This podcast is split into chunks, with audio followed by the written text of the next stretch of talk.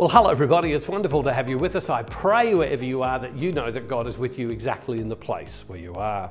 Well, here we are on this Lenten journey, and people can choose from one of two streams. There's the new beginning stream of daily devotionals, and then there are the walking deeper daily devotionals. And some days they are the same, and I bring them together, and there are other days when they are separate uh, in the journey that we're on. Well, today I want to talk about a very big concept. And you can get this. You can get this. I'm going to explain it and I'm going to try and go slow so we get it, but it will very much help you in your Lenten journey. And this has been something really that has been in my prayer in recent days. If we were to think about the people of Israel before the time of Jesus, God, go, God comes along and He says, I'm going to be your God, you're going to be my people. And when the people are obedient to God, they experience blessing. And when they are disobedient, well, they experience trouble. And, and the main commandment that Jesus has, the first commandment, is that you shall have no other gods but me. And so when the people basically have God as their God, life goes good for them. But as they integrate into other peoples, and effectively many of the times they take on worshipping other gods, well, that's an anathema to God. And life goes poorly for them. And so through the Old Testament, we read the story of blessing and not blessing, blessing and not blessing, of obedience and disobedience, obedience and disobedience, of God's forgiveness, of God's forgiveness, of God's forgiveness, of the people coming back to God and God forgiving them. Well, in Psalm 80, which I want to concentrate on today, just a few verses from there, uh, and I've very much been praying about this through my experience of Lent is, is that we see the people have been disobedient to God. And the writer of the Psalms, this, the, this psalm, prays to God and says to God, God, would you turn to us? Now, it's the people that have turned away, but the writer realizing that they have done wrong, the people are turning to God, but, but they say to God, We'll turn to you, would you turn to us? Some academics call this God repenting or God's repentance. And now, when we think about repentance, that's a strange thing saying God's repentance. When we think about repentance, we think about sin, we think about wrongdoing, we think about forgiveness. But repentance means to change and go in a different direction, right? So when the writer comes along and the writer says to God, the writer says to God, God, would you turn to us in effect, what the writer is saying is, God, would you repent? As in, would you change? Now, there's no sense of God having sinned. There's no sense of God needing forgiveness. There's no sense of God falling short. None of that. Purely, God's repentance is God turning and looking again. And we read this in the scriptures on a number of occasions of God being called to look again, to turn to people. Now, in effect, God doesn't change. The scripture tells us He's the same yesterday, today, and tomorrow. So God doesn't change. What happens is in the people recognizing that they need God, they cry to God and they, they pray for God's forgiveness and that God would look at them and bless them. And in Lent, many ways, that's what we are saying, Lord God, as we reflect on our lives, as we see the shortcomings in our lives, where we see the need for you in our life, would you bless us again? Would you turn toward us? Would you repent towards us? Keep in mind, we're not saying God repenting from sin or, or wrong, not at all, but repent in that sense of turn to us. Now, I'm going to read from Psalm uh, 80 there's a lot of imagery in this, so I'll, re- I'll, I'll explain the imagery. The word vine, the people of Israel, uh, the writers often refer to them as a vine, the stock as, a vi- as the people of God. The, and so, so I'm going to read the imagery and explain it. And then this can be a prayer that we can have in our own life, in our own experience of Lent this year. And let's go to Psalm 80, verse 14. Turn again, or you could say repent Return again, O God of hosts. Look down from heaven and have regard for this vine, this people, the stock, this people that your right hand planted. God was the one who established them. I'm going to be your God, you're going to be my people. The people have done wrong. They have burned it with fire. They have cut it down. May they perish at the rebuke of your countenance. And so the writer is saying the people have turned against you. They have done what is wrong. They deserve, may they perish at your rebuke. They deserve what they get from you.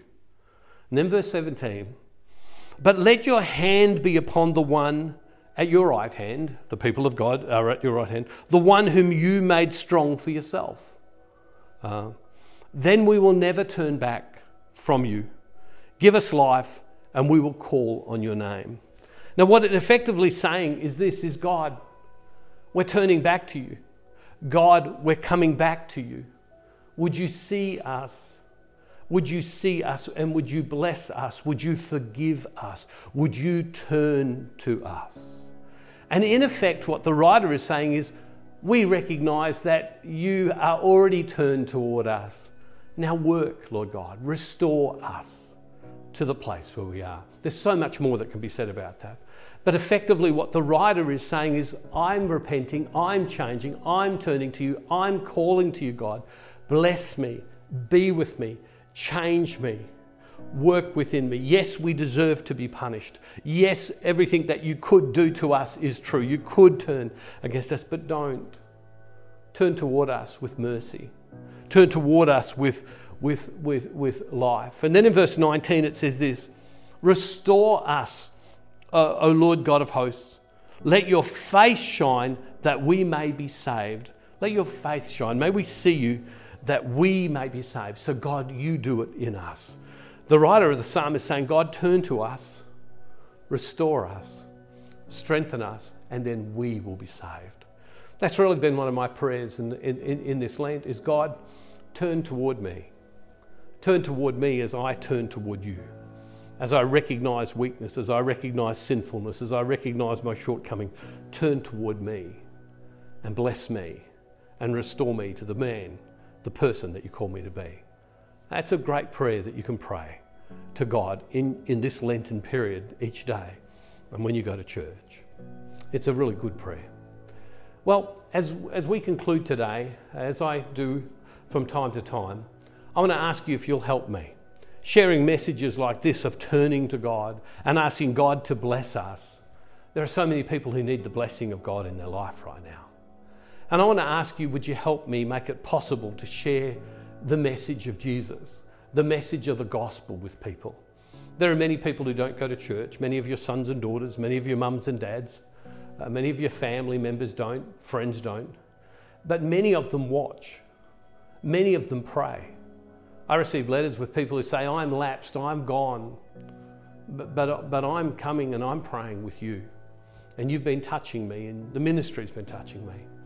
I want to ask you, would you help me to take the message of the gospel to the highways and the byways, as the Bible talks it and says, beyond what we would normally reach? I can't do this all by myself. I need your help. The costs of doing this are extraordinarily uh, expensive. I'm surrounded by very expensive equipment. I have staff that send it out. I don't know how to do anything. And, I, and, and, and you can be on our team and help us through your prayers and through your financial support. And it will touch the lives of women and men because it's absolutely necessary for their lives to save many of them from marriages that may come to an end, from mistakes that they will make. Many people say to me, if only I had heard, if only I had heard years ago maybe life would have not have turned out like it has. So many people have said that to me. Help me, please help me reach people. I in particular want to thank our Faith Builder partners.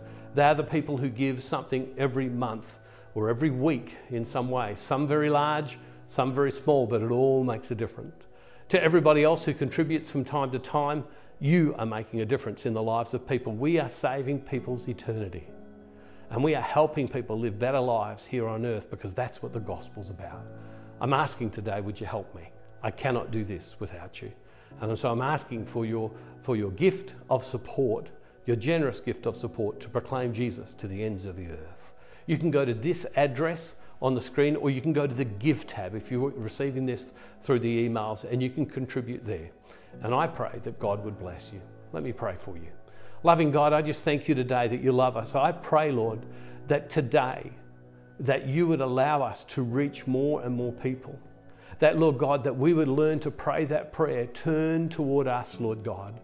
And as we turn to you, turn toward us and bless us, strengthen us. Lord, for our sons and daughters, for our husbands and wives who are far away from you, bless them and may they know you eternally. Father, come in Jesus' name. Lord, bless every person who helps me proclaim Christ. May they have the reward of an evangelist. Uh, they have the reward of an apostle that you promise in the scriptures. And Father, we make this prayer in the name of Jesus through the power of your Holy Spirit. Amen. Thank you, everybody. Love you very, very much. I pray this Lenten journey is really blessing you. Thank you for all the messages, for the comments that people send, the emails. I'm very grateful. It really helps. And I pray that today we would reach many more people for Jesus Christ. God bless you. See you tomorrow. And don't forget, wherever you are, God is never far from you.